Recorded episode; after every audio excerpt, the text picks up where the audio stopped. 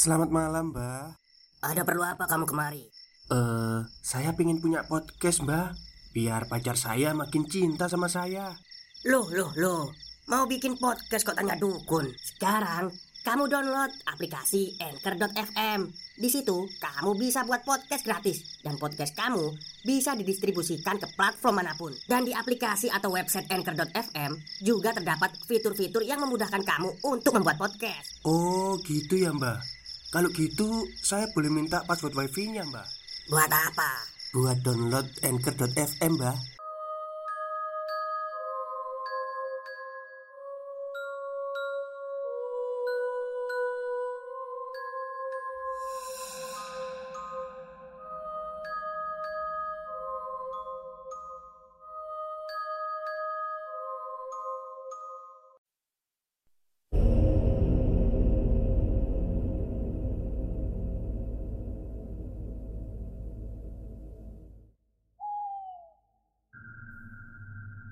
Assalamualaikum warahmatullahi wabarakatuh. Halo semuanya.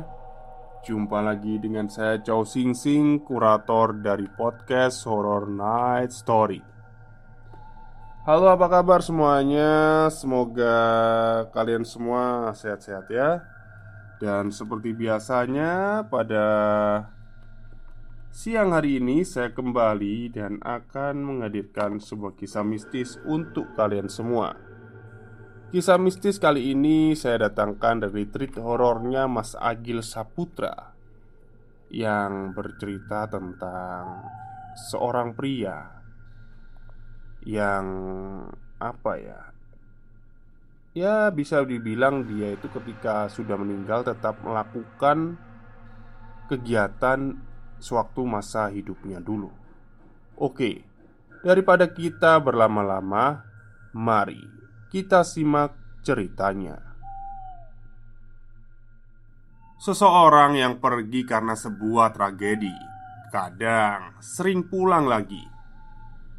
Treat kali ini adalah cerita dari kerabat saya dari Bantul. Ini kejadian sekitaran tahun 98 2000-an.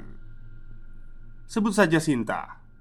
Dia adalah anak kedua dari dua bersaudara. Kakaknya cowok sebut saja Joko seperti kakak beradik pada umumnya, Sinta dan Joko ini sering sekali bertengkar. Tapi biasanya dalam hatinya ada rasa kasih sayang yang sangat mendalam. Usia mereka hanya selisih tiga tahun. Jadi wajar saja mereka jarang sepakat dan lebih sering beda pendapat. Tapi ya, itu tadi. Sebenarnya mereka tetaplah saling menyayangi. Bantul 1995 Joko dikeluarkan dari sekolah SMA-nya karena berkelahi dengan gurunya. Joko memang tergolong anak yang sangat bandel. Setelah dikeluarkan, Joko sempat mondok di pesantren, tapi cuma betah satu bulan saja. Dia pun pulang melarikan diri dengan alasan tidak betah. Meski Joko ini adalah anak yang bandel, tapi dia adalah anak kesayangan. Terbukti orang tuanya selalu menawari Joko untuk meneruskan sekolahnya. Tapi karena Joko tidak mau, dia akhirnya putus sekolah. Dia pun bekerja sebagai juru parkir di pasar. Tapi sejak saat itu, justru Joko menjadi lebih dewasa. Joko jarang bertengkar lagi dengan adiknya Sinta. Meski cuma juru parkir, dia tidak bekerja untuk dirinya sendiri. Dia tulang punggung kedua setelah bapaknya. Tak jarang juga dia membayar semua keperluan sekolah Sinta. Meski sikapnya sudah baik dan dewasa, tapi Joko mempunyai kebiasaan buruk yang sukar dihilangkan. Joko ini sering mabuk-mabukan bahkan sampai pada titik kalau satu hari saja tidak minum Badannya terasa pegal-pegal, gak enak katanya. Ibu selalu memarahinya ketika Joko pulang bekerja dalam keadaan mabuk. Tapi karena mungkin dalam pengaruh alkohol Joko sering mengamuk-ngamuk. Barang-barang di rumah dibanting-banting. Nah, itulah sisi buruk dari seorang Joko kala itu. Bantul 96 Ayah Joko meninggal dunia. BTW Joko ini sangat dekat dengan ayahnya Karena beliaulah orang tersabar di keluarga ini Meski Joko kadang pulang larut dalam keadaan mabuk, sang ayah selalu mau membukakan pintu untuk Joko dan ngobrol sampai Joko ketiduran di sofa. Ayah Joko ini terkena serangan jantung. Tentulah ini sangat mengagetkan keluarga. Dan sehari sebelum beliau meninggal, di suatu malam, Joko pulang larut dalam keadaan mabuk. Ayahnya membukakan pintu dan terlihat biasa saja Sampai akhirnya Joko duduk dan menyesap rokoknya Ayahnya tiba-tiba berbicara. Sinta yang kamarnya tepat di samping sofa ikut terbangun dan tidak sengaja mendengar obrolan. Nak, dikurang-kurangin ya minumnya. Kasian badanmu itu loh. Dengan agak ketus Joko menjawab Iya iya pelan-pelan nanti Bapakmu ini udah tua. Nanti kalau bapak udah gak ada Cuma kamu yang bisa diandalkan di keluarga ini. Kasihan ibumu tuh loh. Sedih. Lihat kamu gini terus. Lagi-lagi dengan ketus Joko menjawab Iya iya pak. Wis lah Aku mau tidur.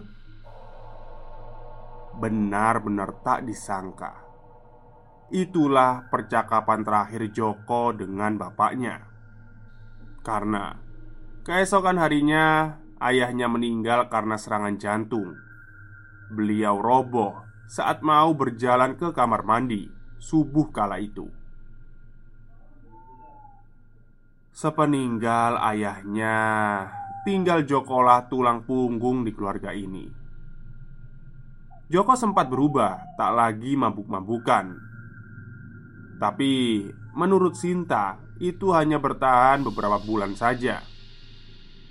Setelahnya, Joko tetap saja pulang larut dan mabuk-mabukan. Sinta tak bisa berbuat banyak karena kebutuhan sekolahnya selalu dicukupi oleh si Joko. Entah pekerjaan sampingan apa lagi selain juru parkir. Yang jelas, perekonomian keluarga malah menjadi lebih baik. Meski masih mabuk-mabukan, Joko tetap ingat pesan terakhir ayahnya. Jadi, dia kalau mabuk selalu diam-diam sekarang. Lebih memilih pulang lebih larut agar ibunya tak tahu. Jadi, setahu ibunya, Joko sudah tak mabuk-mabukan lagi. Tapi sepertinya cuma Sinta yang tahu kalau Joko masih begitu. Karena setiap malam Joko selalu mengetuk pintu kamar atau pintu jendela kamar Sinta. Kala Joko pulang malam dan Sintalah yang membukakan pintunya. Kebiasaan itu terus berlanjut bertahun-tahun. Setiap kira-kira jam 1 sampai 2 dini hari Ini sudah menjadi rutinitas Sinta Tok tok tok Sin, Sinta Buka nolawange Tok tok tok Dengan suara berisik Dan hampir setiap malam. Sinta membukakan pintu untuk Joko. Tak jarang membuat Sinta agak kesal. Tapi ya mau gimana lagi? Bantul 97 menuju 98 Tepatnya di malam tahun baru 98 Joko mengalami kecelakaan. Seluruh badannya tergilas mobil dan meninggal di tempat Tentu saja Kejadian ini menjadi pukulan berat bagi keluarganya Bersamaan dengan krisis moneter tahun 97-98 Kini mungkin Sintala yang akan bekerja untuk menghidupi dirinya dan ibunya. Malam itu masih suasana berkabung. Belum genap 40 hari Joko meninggal Seperti biasa pukul 9 Sinta beranjak tidur. Tak ada perasaan lain Selain mengingat si Joko. Kira-kira Pukul setengah sepuluh Sinta tertidur Dan terbangun Di tengah malam oleh suara ketukan di jendela kamarnya. Tok tok tok. Tok tok tok. Sin Buka no pintu eh Sin. Suaranya liri berbisik. Sinta terbangun tapi seperti enggan beranjak dari ranjangnya. Suara itu terdengar sekali lagi Sedikit lebih keras sekarang. Tok tok tok. Tok tok tok. Sin Buka no pintu we Sinta pun terbangun Oh Mas Joko toh Sinta beranjak menuju pintu rumah Dan tepat di depan pintu Astagfirullah Mas Joko kan? Sinta seperti tak sadar sebelumnya tentang suara itu. Sinta baru sadar ketika di depan pintu kalau Mas Joko sudah meninggal. Sinta menoleh ke arah jam. Di situ jam menunjukkan pukul 2 dini hari. Seketika itu, Sinta langsung pingsan. Joko yang belum genap 40 hari meninggal mengetuk kamar Sinta dan mengulangi kebiasaan lamanya. Keesokan harinya, Sinta dibangunkan oleh ibu. "Ya Allah, Nak, kamu ini kenapa? Kok tidur di depan pintu?"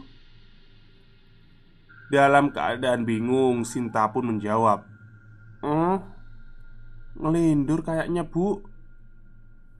Sinta menutupi apa yang benar-benar terjadi semalam. Tak mau membuat ibu semakin risau. Pagi itu Sinta duduk di teras depan sambil menyesap teh hangat Menelaah apa yang terjadi malam itu. Berharap itu cuma mimpi. Tapi kenyataannya itu bukan mimpi. Dalam hati Sinta terus bertanya-tanya apakah itu memang Mas Joko? Yang menjadi satu-satunya nalar adalah Oh, menurut kepercayaan Roh orang yang meninggal akan berada di sekitar kita Selama 40 hari Mungkin itu yang terjadi Batin Sinta. Malamnya Turun hujan yang sangat deras. Entah apa yang dirasa malam itu Sinta seperti kehilangan rasa takut. Akan aku tungguin Kalau itu memang benar Mas Joko Batin Sinta. Sehabis sholat isya Hujan belum juga berhenti. Tapi tak sederhana tadi Sinta membuka jendela kamarnya lebar-lebar Menopang dagu sambil memandang hujan. Dingin seperti tak dirasa Memandang halaman depannya yang gelap. Dia kini mulai jujur kepada dirinya sendiri. Sinta Belum ikhlas atas kepergian Mas Joko yang sangat mendadak itu Sinta khawatir Akan masa depannya Sambil menghela nafas panjang Sinta bicara Gimana ini? Kalau nggak ada Mas Joko, aku gimana ya? Tak terasa dia sudah berdiri lama di depan jendela itu Jam menunjukkan pukul setengah dua. Terbesit pula di pikirannya. Wah, ini udah hampir jam dua. Mas Joko waktunya pulang nih. Entah apa yang dirasa oleh Sinta.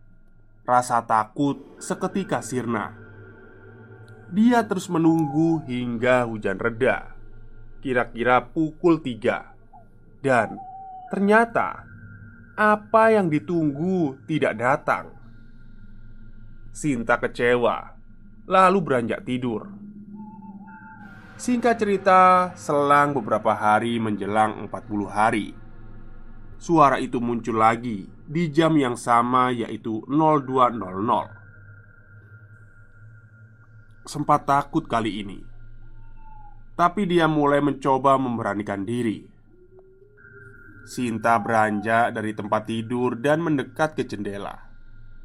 Suara ketukan itu masih ada. Sangat jelas terdengar. Sin, buka nolawangi Sin.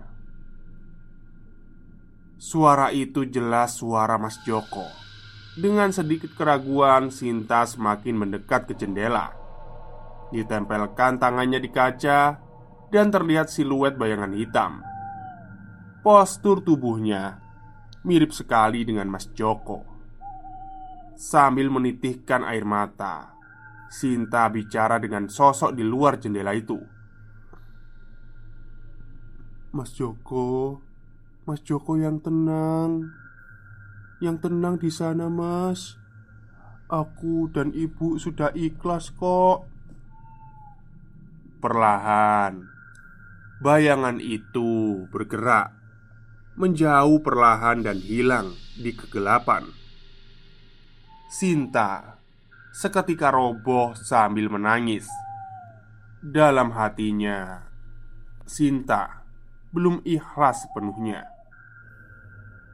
Setelah 40 hari memang ketukan di jendela kamar Sinta sudah tidak ada lagi Bulan demi bulan berganti Ternyata Sinta belum benar-benar ikhlas Ditambah perekonomian di keluarga ini semakin memburuk dan terus memburuk hanya ada satu alasan di benak Sinta. Semua ini gara-gara Mas Joko meninggal. Sekarang mau makan aja sulit. Tentu itu mendorong Sinta menjadi lebih tidak bisa merelakan kepergian Mas Joko. Sinta yang baru saja lulus SMA kini bekerja sebagai buruh di pabrik. Berat untuk dilalui. Dan puncaknya di pertengahan tahun 99 Dampak dari krisis moneter. Sinta di PHK Untuk melewati bulan-bulan setelah itu Sinta bekerja serabutan Dengan hasil yang tak menentu. Sinta Menggunakan uang tabungannya yang tak seberapa Stop, stop Kita break sebentar Jadi gimana? Kalian pengen punya podcast seperti saya? Jangan pakai dukun, pakai anchor, download sekarang juga gratis. Hari-hari kalau tidak bekerja, Sinta hanya melamun di jendela itu sambil masih memikirkan kakaknya, Mas Joko. Memang sih, untuk gadis seumuran Sinta yang mungkin masih belasan tahun, pasti sangat berat melalui hal ini. Apalagi kakaknya yang baru saja meninggal. Dan di suatu malam, suara ketukan itu muncul kembali. Sinta segera mendadak terbangun, tapi suara itu hilang. Ah, mungkin ini cuma mimpi, batinnya. Saat Sinta membaringkan tubuhnya dalam keadaan setengah tidur, Suara ketukan itu muncul lagi. Tok, tok, tok. Sin Buka no pintu Sin. Sinta Menoleh ke arah jendela Dan terlihat sangat jelas Tapi itu bukan Mas Joko Karena badannya tinggi besar Hitam Dan matanya merah menyala saat sosok itu menyentuh mengetukkan jarinya di kaca jendela. Bentuk jarinya sungguh tak wajar, sangat besar, tapi sosok itu terus-menerus mengetuk. Sin, buka no lawangi Sin. Sin, buka no pintu Sin. Suaranya semakin membesar Tapi itu bukan suara Mas Joko. Temponya menjadi semakin cepat. Sin, buka no pintu Sin. Ah ah ah ah ah. Tiba-tiba sosok itu tertawa. Sinta berlindung dengan selimutnya. Tapi suara itu tak henti, bahkan menjadi semakin parah. Sin, iki Mas Joko, Sin. Buka no, Sin.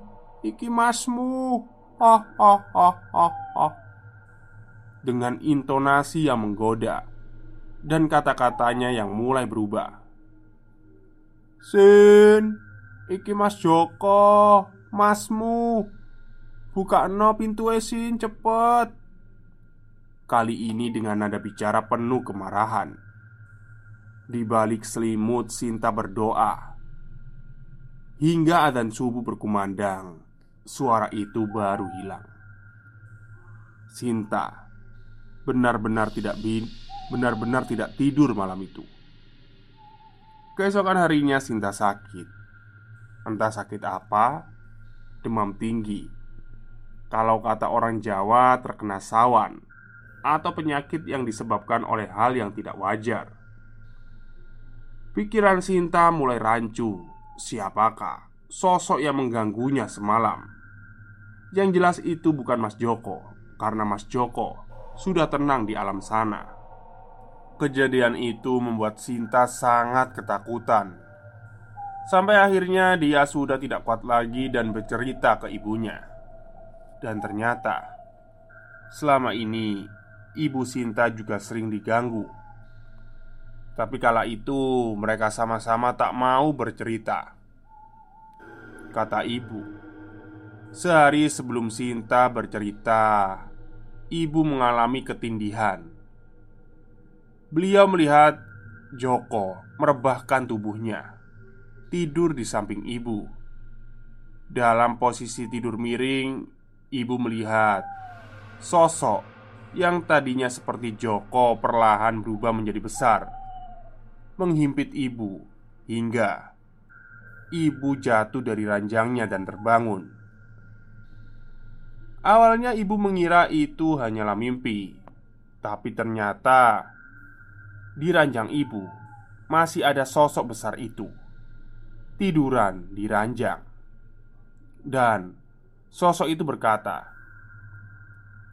"Bu, iki Joko, Bu, anakmu." Oh, oh, oh, oh, oh. Singkat cerita, karena mereka merasa tidak nyaman, akhirnya dipanggillah orang pintar atau paranormal untuk memastikan siapa sebenarnya sosok hitam itu. Dan harapannya sih, gimana caranya biar nggak mengganggu lagi. Akhirnya datanglah paranormal itu ke rumah. Setelah dicek, Ternyata sosok itu bukanlah Joko Tapi itu adalah perewangan Atau pegangan gitulah istilahnya Ibu dan Sinta mulai bertanya Untuk apa Joko memiliki perewangan? Dan fungsinya apa? Kata sang dukun itu Itu buat jaga-jaga Dan fungsinya kalau berkelahi hanya itu yang bisa dijelaskan oleh paranormal itu. Setelah ditelaah, masuk akal juga kalau Joko memiliki itu. Karena dia hidup di jalanan dan memang sejak dulu Joko ini senang berkelahi. Dan menurut paranormal itu, ketika orang yang memiliki perewangan dan meninggal, perewangan itu tidak serta-merta ikut pergi melainkan akan tetap berada di tempat terdekat pemiliknya. Setelah itu dilakukanlah ritual pemindahan sosok perewangan itu. Mediasi berjalan alot. Katanya sosok itu ingin tetap di rumah ini. Dia akan menjadi penunggu di rumah ini. Tapi sang paranormal tetap memaksanya dan terjadilah perkelahian. Berantemlah mereka uh, paranormal itu duduk bersila dan tiba-tiba saja dia ambruk dengan darah yang mengalir dari hidungnya. Kata paranormal itu dia kalah karena sosok perewangan Joko itu sangat kuat. Akhirnya, paranormal itu pun menyerah dan pulang. Waduh, saya angkat tangan. Saya nggak bisa kalau harus melawannya sendiri. Akhirnya, paranormal itu pun pergi dan tidak pernah kembali ke rumah itu. Ibu dan Sinta pun semakin paranoid sampai mereka berdua tidak berani tidur di kamar masing-masing. Mereka berdua lebih memilih tidur di kasur bantal depan TV. Tapi tak ada bedanya, sosok itu tetap muncul dan mengganggu. Kejadiannya kira-kira hari keempat, mereka tidur di depan TV. Tengah malam, kira-kira pukul satu dini hari, tiba-tiba TV di depannya hidup sendiri. Sinta yang saat itu terbangun mengira TV memang tidak dimatikan oleh ibunya. Tapi ketika Sinta mulai beranjak, tiba-tiba di pintu rumah terdengar ketukan lagi. Sinta tidak jadi mematikan TV dan memasukkan kepalanya ke selimut. Sin, buka nolawangi Sin. Sinta mencoba membangunkan ibunya. Tapi Saat ibu bangun Suara itu sudah tidak ada. Ibu dan Sinta menoleh ke arah pintu depan Dan ketika membalikkan pandangannya Tiba-tiba sosok hitam besar itu sudah ada di depan mata Jaraknya hanya beberapa jengkal saja. Mereka berdua terpaku, tidak bisa bergerak. Matanya merah menyala dengan senyum menyeringai. Sosok itu berkata, "Kalau kalian mengizinkanku tinggal di sini, aku nggak akan mengganggu. Aku juga bisa kok menjadi orang baik." Sinta dan ibunya hanya bisa menganggukkan kepalanya, dan sosok itu pun tiba-tiba saja hilang. Setelah kejadian itu, sosok itu tidak pernah lagi muncul, dan tidak ada lagi suara ketukan-ketukan sampai sekarang. Walau ibu dan Sinta masih seperti merasakan dan tahu kalau sosok itu masih di rumah ini dan tidak pergi tapi asal tidak mengganggu saja, mereka sudah melegakan. Bantul 98 2000 Sekian Baik, itulah cerita singkat dari Mas Agil Saputra tentang Mas Joko ya, pulang ya. Oke, mungkin itu saja cerita untuk siang hari ini. Semoga kalian suka. Selamat siang dan selamat beristirahat.